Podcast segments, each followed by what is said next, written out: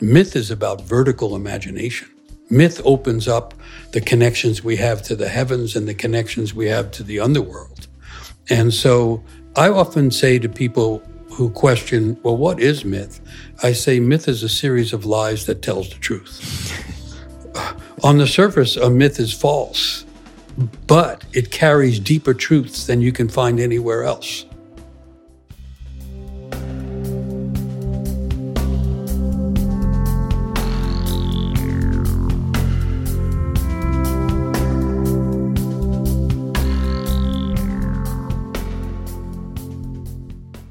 Hey everyone, it's Raghu back with Mindrolling, and I'm so delighted to have Michael Meade on the podcast. We've been trying to arrange this for quite some time, and uh, I just love his work and welcome, Michael. Good to be with you, Raghu. So, uh, just so everyone has an idea, you know, I like in, in, in your bio on the site, the first thing uh, is storyteller and that is uh, absolutely um, uh, I'm totally into.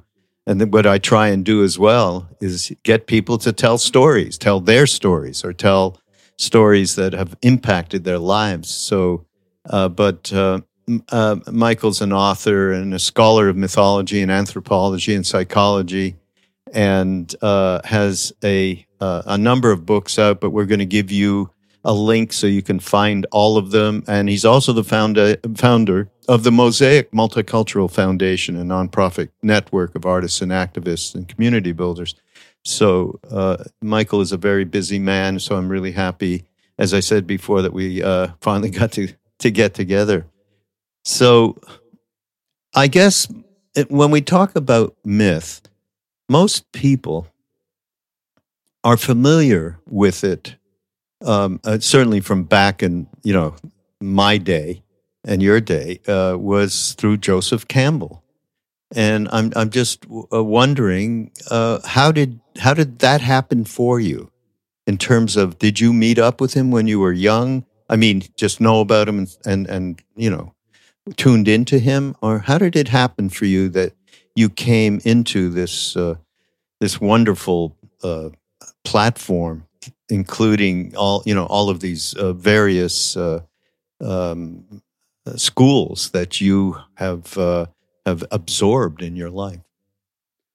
Well, by the time I met Joseph Campbell, I had already been telling stories for a number of years, ah. and um, my first uh, induction into the realm of myth happened when I was thirteen, and it changed my life. But there was no one in my life who could confirm uh, that this was part of my life. Hmm. I received the book on myth by mistake on my 13th birthday.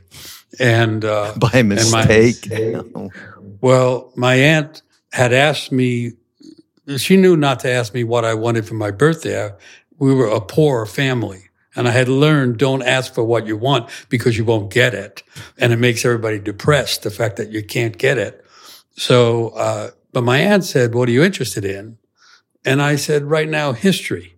And I was, I was just literally turning 13 and I was interested in history. So she went to a bookstore and, uh, to get, apparently to get me a book on history. She was a notoriously short person.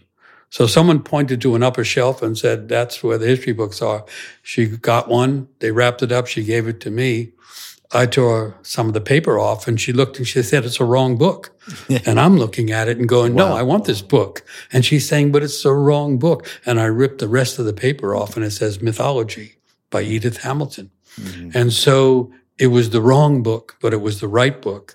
It was a mistake, but it was a fortunate mistake. Mm-hmm. And that night I read that almost that entire book. Oh, really? And I was in a different world. And I realized it didn't matter that I was just 13. It didn't matter that we were poor. It didn't matter that I was the smallest kid in the class. Nothing mattered. I qualified to be in this other realm mm. uh, just by virtue of opening the book. And I got an understanding at that age um, that was greater than anything I was learning in school or or in any other circumstances. but it had also the the downside was that no one when I would say to people like teachers or, or whoever, I would try to talk to my friends. Everybody go, "What are you talking about?" You know, mm-hmm. and so so it was a, became a private thing, and I thought it was kind of a hobby.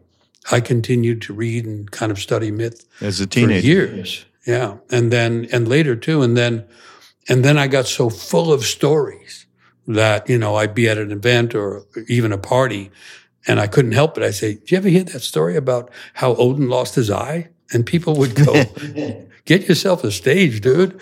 And so, so I had to eventually realize that this is something I had to express from within, and uh, so I started telling stories. Mm.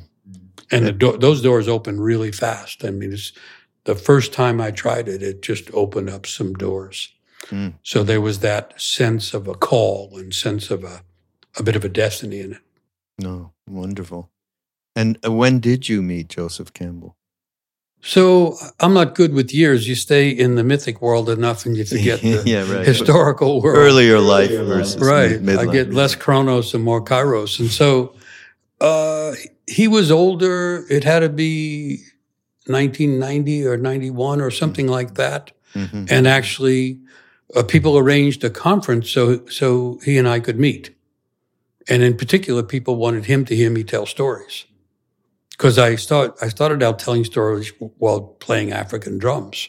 Really, which I still do, but not on Zoom. I don't. Zoom doesn't like drums. yeah. Probably doesn't like Africa. I don't know, but um, so so uh, so significant people wanted Joe Campbell and I to meet, and uh, and that was that was interesting. Let's say that was interesting. Can you tell us that?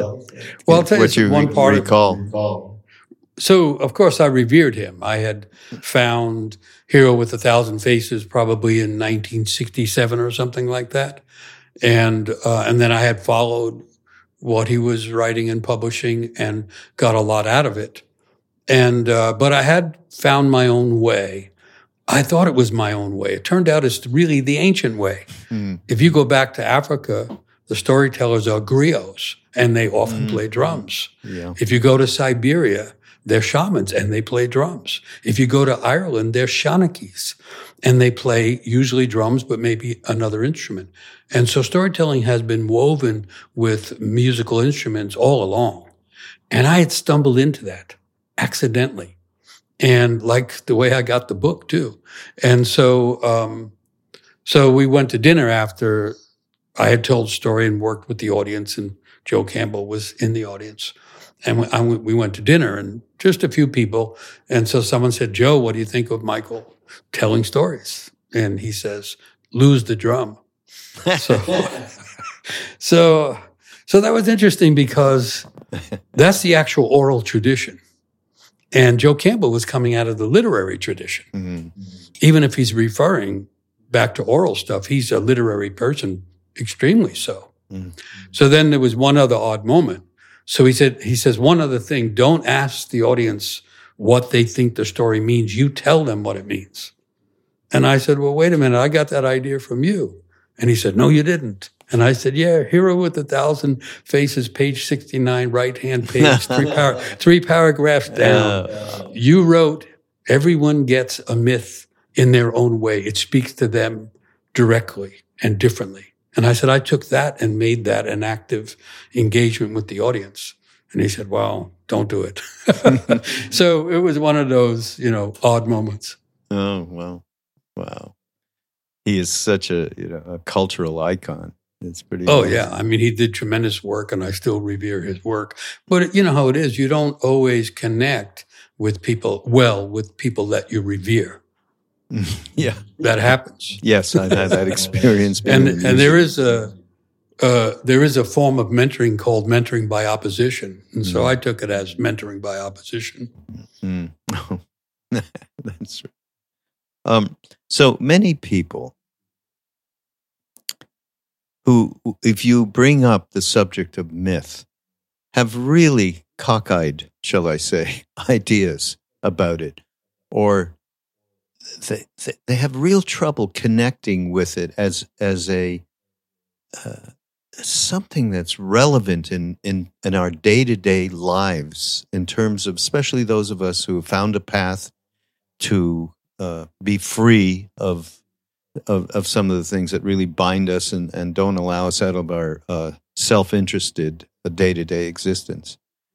And can you, what would you say uh, to everyone? And there's many people listening who don't really have a great idea of what the um, the properties of of transformation and potential that myth has that we have seemingly lost um, through you know many many many many generations.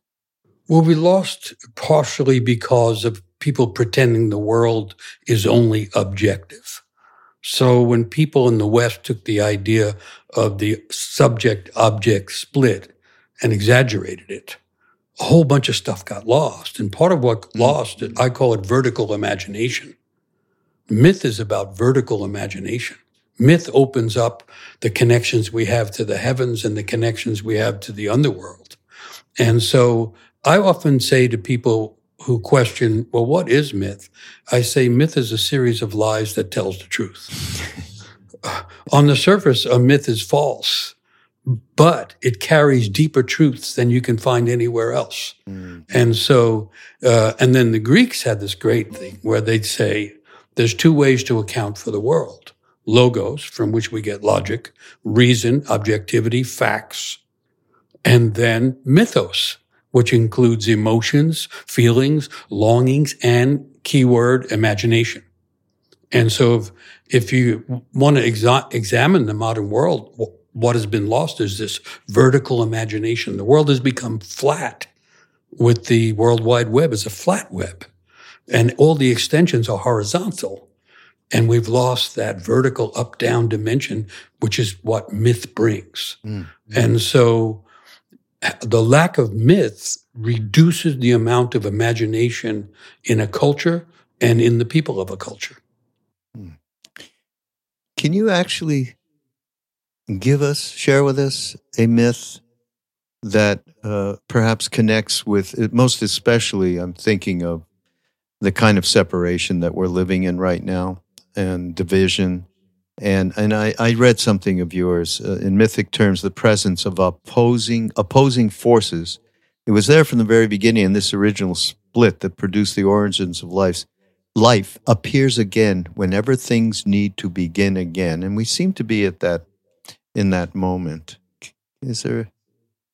So, um, well, Yeats, for instance, said things fall apart and the center cannot hold and and we're in that point where there, there is no center. When the when you get polarization amongst people, mm. that means the center is lost. That's why it's polarized. Yeah. When there's a center, people are connected through the center, and you can have opposing views but be connected. So we've lost the center, and you could say the center is myth. Um, humans are mythic by nature. Everybody dreams at night. And whether they remember it or not, everybody's dreaming. If you stop dreaming, you literally die. Um, and but when you attend to the dreams, you find that the characters and the events in the dreams are much more like myth, uh, or they turn daily life into myth. And so we've lost the dream, we've lost the imagination of things. And one way to think about that, I think, is what the, at the end of an era, we we have uh, we're at the end of a worldview. The Western worldview is collapsing, just as the institutions that came from it are collapsing. And so we're at the end, which in mythic terms, myth becomes really important because in mythic terms, the end is connected to the beginning. The world doesn't come to an end. The world as we knew it the worldview that we had comes to an end, and then the world starts over again, which is really the core mystery of life. In mythological terms, the core mystery is life, death, renewal. That's the mystery of nature that's happening as we speak right now. You know, s- some trees are falling down, starting to rot into this soil, which will then produce the nourishment for the next forest to grow. Mm-hmm. Um, and that's the story of the cosmos. The stars die. And out of the bursting of the dying star, there's more stars. We are in the middle of a mystery called life, death, renewal. And that's the myth we need to understand at this time, or else we become fatalistic and defeated. Mm. Can you tell that the that one myth that I just love it, uh, and that's the eagle and the child? Well, that's a tough story. Is it? Yeah. All right. So that's this. That's an African story. It's told in several parts of Africa, and it begins in a small uh, town or you know uh, a village, an old ancient village, and in the village, a woman has become a mother by giving birth to her first child and everything goes well. She's healthy. The child's healthy. And pretty soon she's ready to go out to work in the garden. She has a garden plot. That's the family plot that she works. And she goes out with the child on her back and she's working and the heat of the day is intensifying and she takes the infant off her back and lays it at the foot of a tree nearby. She can still see it and she's working in the garden. And she hears the infant start to cry and she turns ready to to go and take care of it. And she sees a huge bird descend from the sky and alight upon the child.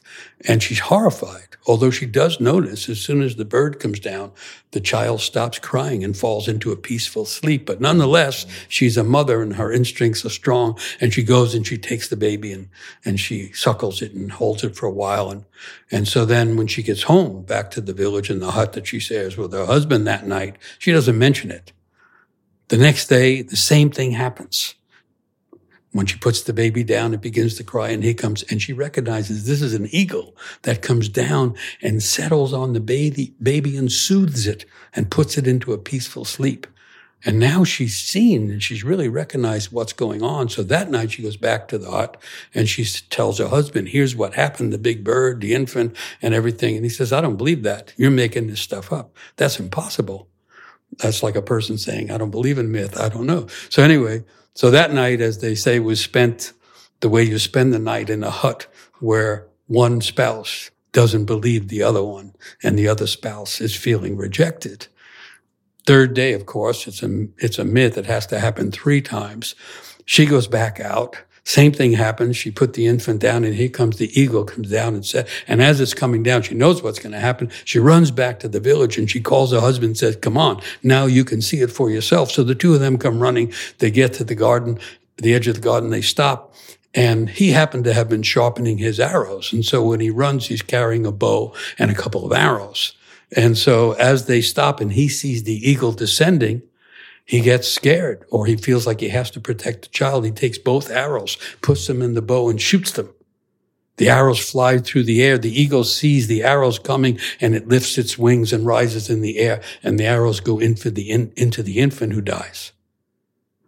And then while everyone is struck by what's going on, the eagle alights on a branch of the, t- of the tree and speaks and says to the parents, this is how killing begins. From now on, people will kill each other. Killing has now entered the world. Mm. End of the story. Mm. Like I said, that's a tough story. Yeah. yeah. Now, when you tell that in to people who don't know the mythic realm and they hear it as literal, oh my God, how can the child be killed and how terrible it is? But it would be told in tribal circumstances, everybody would understand there, there's not an eagle that's going to settle on the child. That's not what's going to happen. It's just metaphorical right? That's the whole point. Mm-hmm.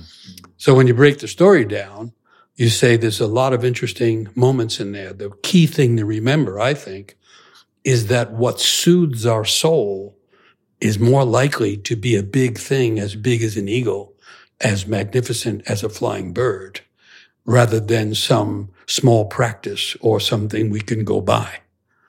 It's relating the soul of the child to something very big that eventually will bring solace and peace to that soul. Meantime, most of us have be, our children from parents who didn't recognize who we were. That's typical in the modern world for the parents not to have any idea of what their children came to the world to do. And most of us have at least two arrows stuck right in us, mm. right in the place where our spirit would like to grow and we call them trauma, traumatic experiences yeah, in the story. Yeah. They're metaphorical arrows.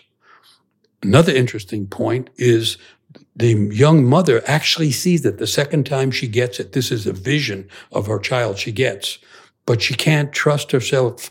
she feels like she has to have confirmation from the father. Mm. And that, in, in that sense, she doesn't trust herself with this mythical world or the spiritual world. Mm. And then the father, when he sees, he wants to project the, project, protect the child, but he actually knows better. This isn't, you know, the child sleeping, it's not hurt. And so he acts out of fear and doesn't trust his own understanding of the spirit world. And they're not actually humans. They're characters in a story. And the next time I tell the story, the child's alive and the parents are alive and all that kind of thing. Yeah. So it's not about literal. It's about the symbolic world, the mm-hmm. mythological mm-hmm. internal world. And the story says we're all wounded in exactly the place where our spirit would like to grow. Mm-hmm. And I'm tapping my heart because that's where the arrows are. Yeah. Oh, that's so great. Great. Yeah. Really, it's brilliant. These really. old stories. Mm. You know, modern people uh, study psychology and talk about it, and and indigenous people acted out psychology. Mm. And so this is the kind of story that would be acted out, and everybody present would be thinking about how am I wounded? How many arrows are in my inner child of spirit? Yeah. That kind of thing. That's the point of the story is to consider that. Yeah. And and uh, in this same uh, blog that you wrote, uh, at this you say we are the descent. I love this. We are the descendants of. This gives hope. We are the descendants of ancient peoples who survived many collapses and left stories that remind that healing and a deeper sense of wholeness are also nearby and become both more important and more possible when the original split in the world is acknowledged and touched. Healing requires touching the original split again, but the, the power of, of remembering how many people have gone before us and gone through. I mean, we are all saying this is really tough times, you know. I mean, the Hindus call it Kali Yuga. We're we're right there, baby, and uh, to to have uh, a grasp of the reality of what we have been handed down, and there is something to do. Is is absolutely to return back to to to these myths, to connection with nature, to uh, how to live holistically amongst ourselves. Yeah, I call it a collective rite of passage. Yeah. And yeah. that even though the aim is to go forward with the new vision of the world, it has to begin by going back. And the going back isn't going back historically. We've been educated to think historically, time is history, but it's actually going back to what they call primordial time, going back to the beginning of creation, going back to when all the potentials were there, which is the way rites of passage used to work. Mm-hmm. And so there's not going to be a way forward unless, or there's an old saying that says you can only go as far forward as you can reach back. Mm, And modern Western world is so obsessed with futurism that people don't realize we have to reach back. We have to touch the original split to do healing, and we have to touch the primordial origins in order to reimagine the world. Mm. And that that process I, I like to call collective rite of passage. Collective what? Collective rite of passage. Rite of passage. Yeah. The the entire all of this is about a renewal, as you said, of the connection to humans to nature, but it's also about a reimagination of humanity, and um, and so you can have rite of passage on an individual level, which is really important. And most people have had partial initiations at that level. And there are times like these times when it has to happen collectively. And that doesn't mean everybody will agree and then we all change. Yeah. It means yeah. some people change enough that everybody changes. Mm. And that's what we're in. Yeah. And yeah. and I think so here's another idea. Um, the rite of passage or the initiation or the hero's journey, call it what you want, begins with a calling. Well, when everything's falling apart, there's an increase in calling. The calling gets through better because there's not as much in the way.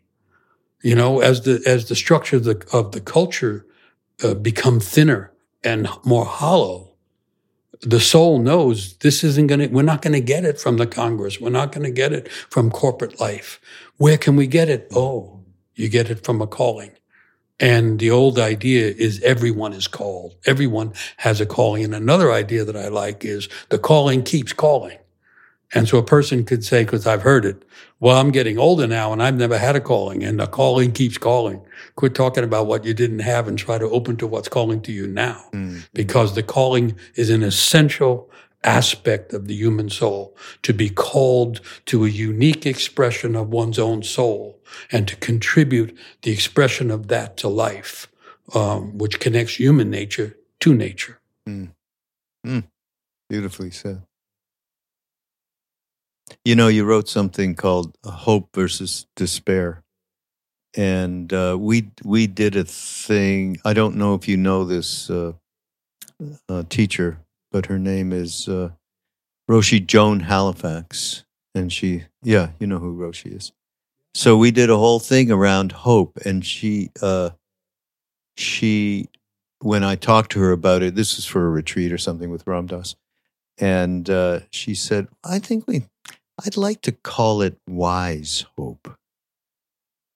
And I said, Oh, okay. Wise hope, meaning, and you know, she didn't want people to uh, to interpret that in the way that many of us do as we go through life. You know, there's a hope that demands an outcome that we project and is not uh, open and spacious enough to allow what needs to happen happen. So, uh, yeah, talk about uh, hope and despair. Well, I call it the second level of hope. Yeah. Uh, hope with imagination. So, the first hopes are naive hopes. Mm. They're yeah. they're those hopes like I was the smallest kid in the class, so I always hoped I was going to get taller. yeah. But any geneticist or even, even someone just looking at my parents could say that's not going to happen. And so, but I hoped for that. And other people hope to be the smartest or the brightest or the most successful. And those are naive hopes that are intended to be dashed. They're dashed by life itself mm. because it's false hope. And so then genuine hope, wise hope, hope that's imaginative comes after we've lost hope. And losing hope mm. is usually called despair. Uh, spare is the French word for hope, S P E R. So despair is to be without hope. Despair. And so despair is not the loss of everything, it's the step in between false hope and wise hope. Mm. And so right now, when it's easy to be despairing about this culture, I was despairing yesterday morning. You know, oh. certain things in the news, and I just went, "Oh no," you know, and I was yeah, in despair yeah. for a few yeah. moments or whatever it was. But I felt that despair. So the old idea is um, a meaningful life experience or a meaningful rite of passage or something that uh, causes a person to awaken um, requires a descent, a descent into darkness. And uh, only in the descent do we find the deeper level of hope, uh, wise hope, if we want to call it that. We find it in the darkness. That's where it is. If it was in the light, everybody would have already found it. Everybody resists going into the dark, which is where the missing light, the missing hope, the missing imagination, and the missing love is mm. in the darkness. Mm. And so only those who have gone into darkness actually can speak meaningfully about hope. Mm. And so if we agree we're in the dark times, then the old saying is you find, if you find yourself in a descent, dive. There's such a thing as willingly descending. Yeah. Because everything that can't be found in the light of day is hidden in the depths of the darkness mm. where we are called to go. Mm-hmm. You just say that, Michael the depths of the darkness and everybody you know immediately what comes fear and that that's one you know obvious major uh, impediment for people to dive inside themselves because of that fear but that that particular fear is generated by a loss of vertical imagination mm-hmm.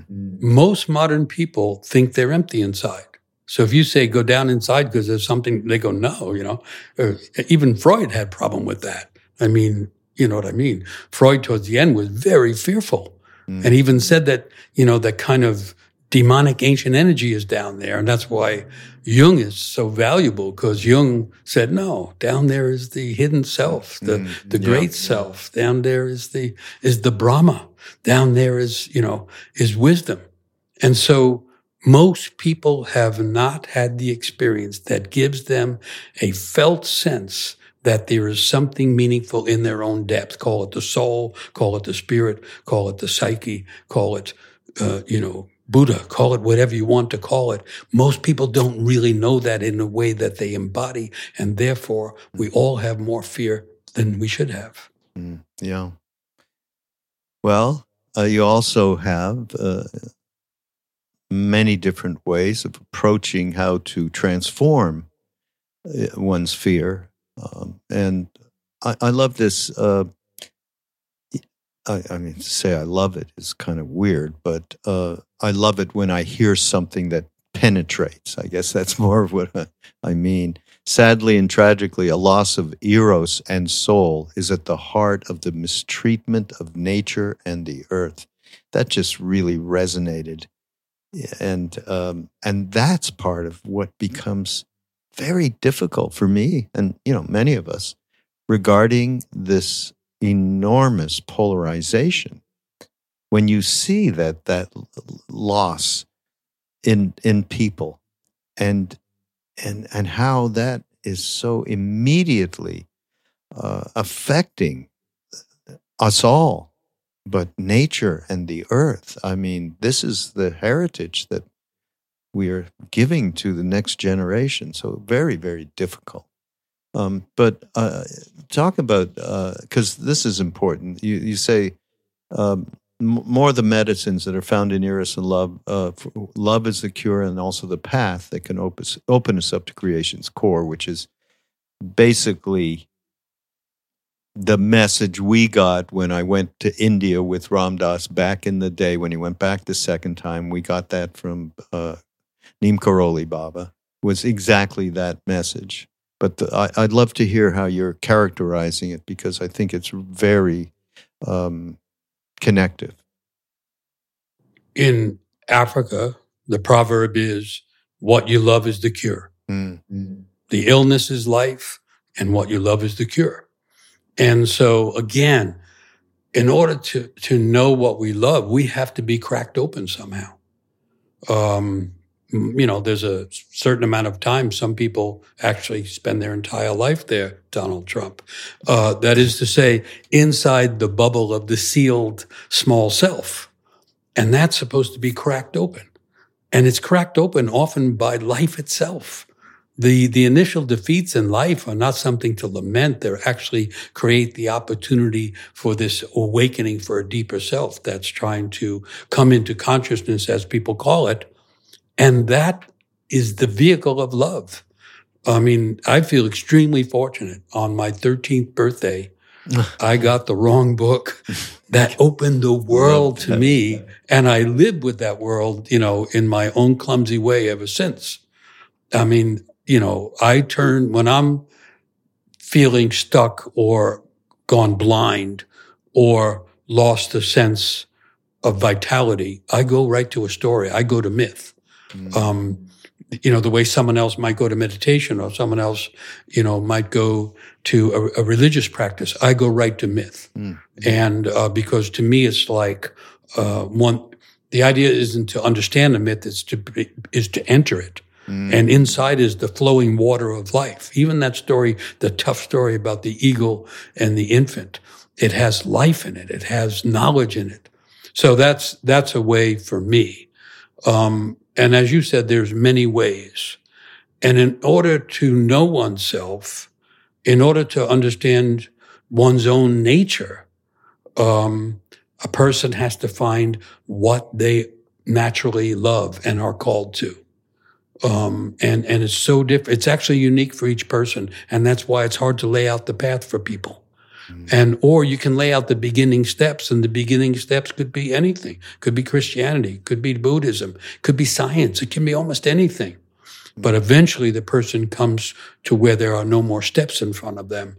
They used to call that the pathless path. Mm. And then we have to find our own steps in the midst of the darkness uh, that we carry inside and in midst of the darkness of the world oftentimes and it's hard to hold on to the notion especially if it hasn't been experienced in some depth to realize that what's down there is the source of love and the source of beauty and the source of knowledge and that we are uniquely connected to it. And when we find that we find the connection mm, from our own human nature to great nature that separation is not an accident. People, modern people think that culture and nature are two separate things. They are mm. not. The old saying was nature is the is spirit with a green garment on.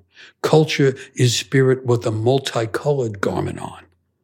They're two parts of the same dance. Human nature is connected to nature unless you're a modern person and you feel isolated, separated from your own nature, and therefore nature seems separate from us. Mm. Yeah. Mm. You know, back to hope versus despair, and and you just mentioning, geez, I was watching the news a couple of minutes of it and I was, oh, whoa, you know, until I caught myself. But as you say here, the current cascade of worldwide crisis may present an epitome of extreme conditions uh, that threaten. And I think this is really revealing in terms of what many, many people are going through. It's a threaten the basic sense of identity as of people as well as the character of institutions. Look what is going on I mean, that is so transparently prevalent. Since the sense of a unifying center, which we, you talked about, no longer holds either in politics or at the level of society in general, must be sought and found at another level of being. And we're not going to find it. The Congress is not going to find it. It's, it's also a worldview that's fading. Mm. And that's a really hard thing to accept.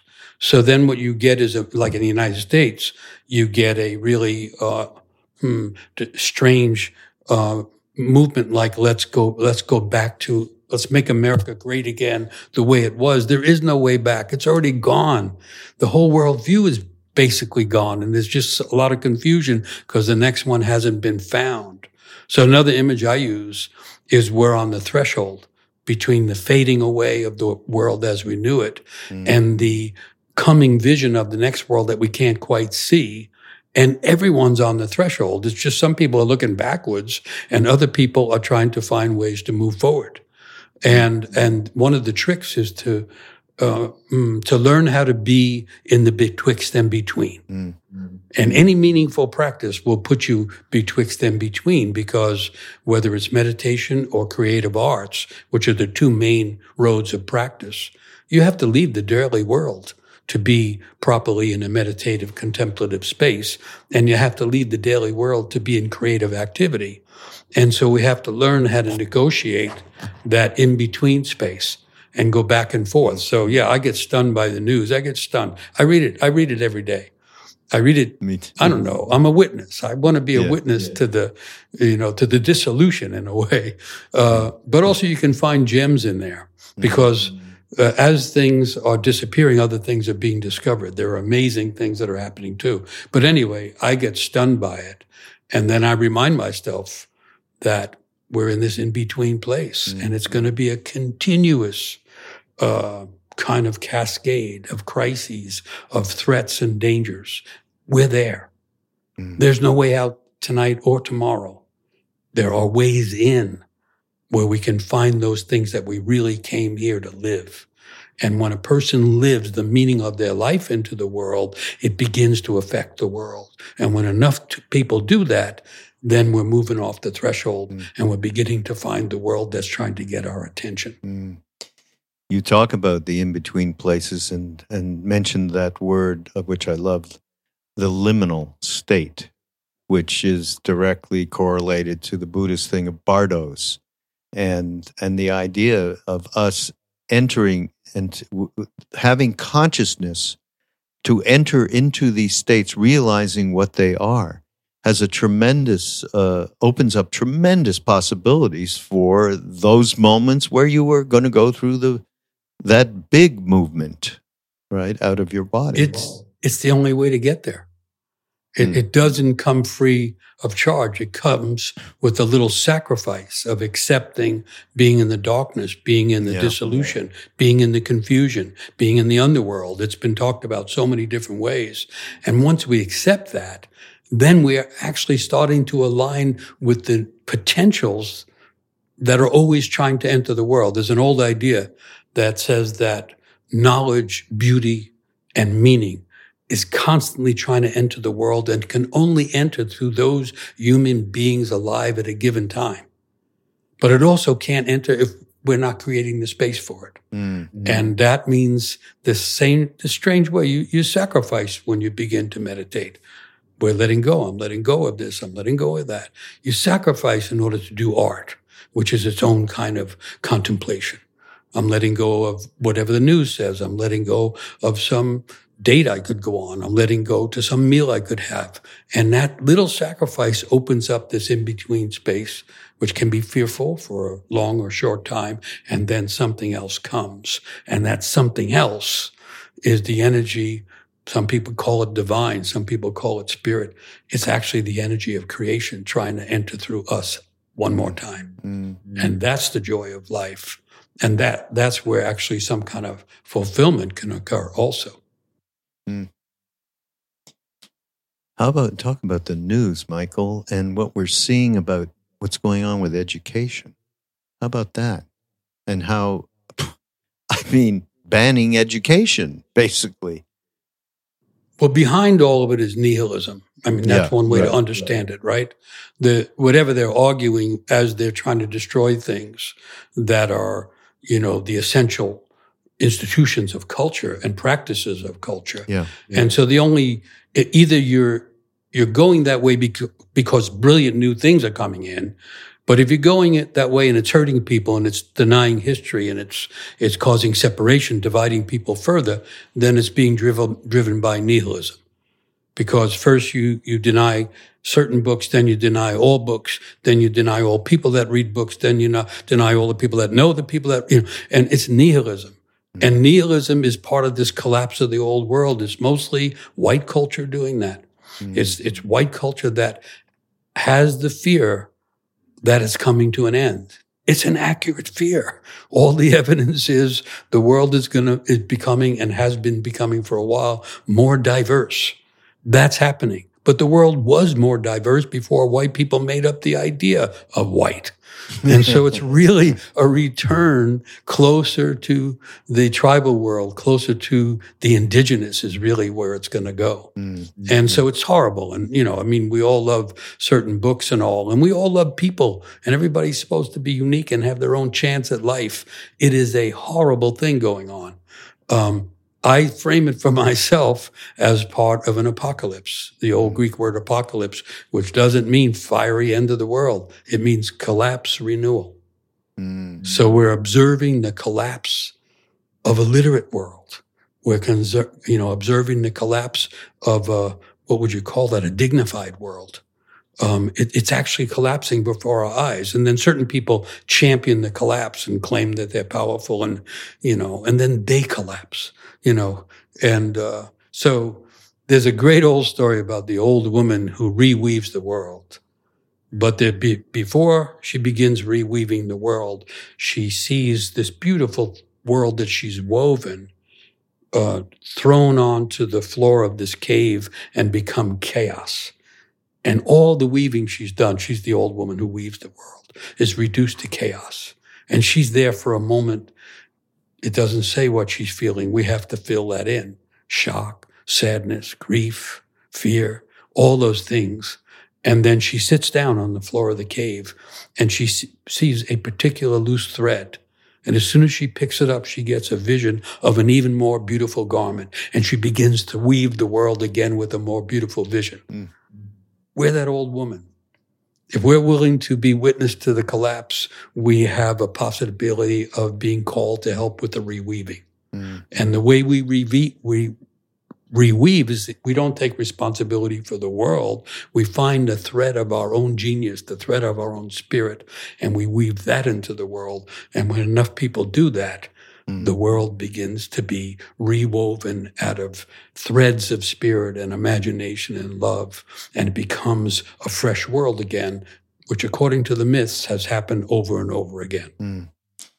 That I would call wise hope. I agree. Uh, I like your quote from Goethe. Uh, there are only two lasting bequests we can hope to give our children. This directly connects with uh, what we're talking about education. One of these is roots, the other wings. I've never heard that. I mean, that's just fantastic. Yeah, that's a brilliant old old idea. when we're trying to educate the young and and hopefully in that process further educating ourselves, there are those two movements. That's the vertical imagination, rooting further down in order to be able to lift the wings further up. Um, in alchemy, they call it circulatio. The ascent followed by the descent, followed by the ascent by the mm-hmm. descent. And, and that's education. That's education, not an institutionalized uh, repetition of knowledge. Mm-hmm. You also talk about elders and the importance of them. And of course, this society uh, doesn't really have that respect. I've spent a lot of time in India where that respect is still holds true.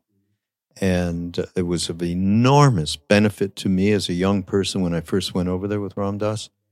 And uh, yeah, I mean, we're doing whatever we can to help transmit that. But uh, yeah, you, you talk in mythic tales, the elders act as bridges that help young people find their way in the world. They also serve to bridge meaningful traditions of the past with viable visions of the future, trying to become conscious. This is key. I mean, out of everything I've read of yours and all of it, it's so wonderful, Michael. But this is key in terms of what, however, we could support this, we need to do that. Yeah, the, the loss of elders leaves people in charge who are not even properly grown. A lot of the people that are leaders in the culture don't know who they are inside. Um, and an elder is not someone who has never made mistakes or never failed. What they used to say is the elder is someone who, who has fallen hard and found a way to get up. In other words, the elders are those who went through descent mm. and came out wiser. Yeah. And um, in Africa, they say white hair doesn't make, make the elder. So it's not about aging. People right. are living longer and longer, but not necessarily getting yeah. wiser and wiser. Yeah. yeah. The wisdom comes from uh, accepting the wounds and the failures of life because they open the possibilities that are deeper that that have to awaken through descent, through woundedness. And so another thing they say about the elders, you can't shock the elder because the elder's already been there. Mm. So that means the elder has to have a wide range of experience. We did decades and decades of work with severely at-risk youth, gang youth, street mm. youth, mm-hmm. homeless youth. And, and they, they know they need an elder. They know it more than the educated young people do usually because they're out there and, and they're looking for anything. And some, somehow they, they get the sense that an elder could be valuable. And so they take big risks. And for, they would always want to confess to us. And we're talking about serious confessions. Mm-hmm. We're talking about gang kids involved in violence. And so uh, all of a sudden you're hearing, and I'll give the, the example that's one of the hardest ones when a young person says, I've killed this many people and and and it's shocking to look at a young person and realize that it's happened. But they say you can't shock the elder. There's a part of us that can go, no, I get it, or you know, maybe you can find forgiveness for that, or I'm not going to simply hold that against you. You know, so the elder is someone that has those deeper compassion but also deeper capacity to forgive. That means the elder has forgiven themselves to some degree. Um, in Africa, again, they have a tradition where someone who's going to be an elder, you can't uh, self appoint yourself an elder and you can't run a campaign to be an elder. you have to be chosen by the other elders, yeah. uh, which would be both women and men. And once you're called to be an elder, they arrange a little hut in the middle of the village and you go and sit in the hut naked, covered with ashes. This is the first step to become an elder. And you have to sit there naked and people can come in and accuse you of anything accurately or inaccurately and you cannot respond. So you have to go through a kind of humiliation process. And in doing so, you have to keep finding deeper, deeper parts of oneself. Because when you come out and you're an elder, you're going to be exposed to all kinds of things and you cannot be caught in those little traps of the small self or the ego that demands that I be considered or seen a certain way. You have to know better. Mm. And so, what is in modern culture lacking? Elders. Mm. In other words, uh, the elders are not elected people. That there's usually a difference. The people that have power by way of office are one kind of thing, position, power by position. Yeah. Those who have authenticity and power by being, those are the elders. And so when they get stuck and they can't, they say which is truth and which is false. You don't have a committee meeting. You go to the elder. And the other thing that's important to know about an elder, an elder has to be worth their salt. That is to say, an elder has to be salty, has to be able to say, no, that's false right there. What's being taught, what's being said, what's being done is false because it hurts the spirit of young people and it divides the adults. You know, the uh, elder has to be able to speak in a direct way, deeply compassionate, highly accurate when truth is required. Mm. So We we have elders in this society and uh, and many of our Western societies, but they we seem to be overcome right now by those elected people who you know who do have a particular personal axe to grind in one way or the other and that's uh, we don't have the myth. We don't have the story of the elders. yeah, It's not part of the story. yeah The story, the modern story is, you know, you live, you get old, you die, or don't trust anyone over 30, or uh, when you get too old, you don't count anymore. That we lost Yeah. the myth yeah in which the elder was the living library of the community, yeah in which the elder was the one who understood sacrifice and knew when it was time to sacrifice and so on. And so, so part of the process, I think, is we're trying to, or we're going to have to recover that somehow. Yeah Uh, I should mention something else because I already said white hair doesn't make the elder. That that what they're trying to say age doesn't do it alone. It's experience mixed with imagination and and reflection that that make, awakens the elder. But there's another idea that's really valuable, which is every in everyone's heart there's an eternal youth and a wise old sage. Mm, And those two are secretly talking to each other, and a person can awaken. So there's uh, certain tribes where um, the initiation of the young people is called the awakening of the elder. And the initiation of the elders is described as returning a person to the dream of their life. mm. And so there's a whole bunch of stuff that is waiting to be relearned about the eternal youth and the wise sage. Psychologically, we all have them. Wonderful, Michael. Really. And everybody who's listening out there, of course, we are going to give all of the links necessary so that you really are able. Michael has a vast amount of uh, wonderful, in different ways, from articles to podcasts uh, and so on. Uh, so you can connect, and maybe maybe you're going to get an idea. Wow, I'd love to incorporate this in some way relative to the people around me, or to children, or as parents to children, or as educators, and so on. Um, yeah, this this is extraordinarily important, and I'm and I'm really happy that we prevailed here after a couple of months of, of trying to get together. So yeah, thank you, thank you, thank you, really, Michael. Yeah, thank you. And great to be with you. And I agree. I'm glad we finally made the connection. Yeah. So, um, everybody, this is uh, Mindrolling on Be Here Now Network. Go to BeHereNowNetwork.com and uh, there are many of these elders that we have been talking about that uh, that we are so happy to share their wisdom. So we will see you next time. And again, don't forget, go to the show notes and you'll get all the links to, to everything, to basically Michael's site, and you can really connect there and see what it is that you can do to go take it and, and move it forward in a way, because that's really what we need to be doing. So um, see you next week. Thank you. Thank you, Mike. Thank you, Raghu. That was great.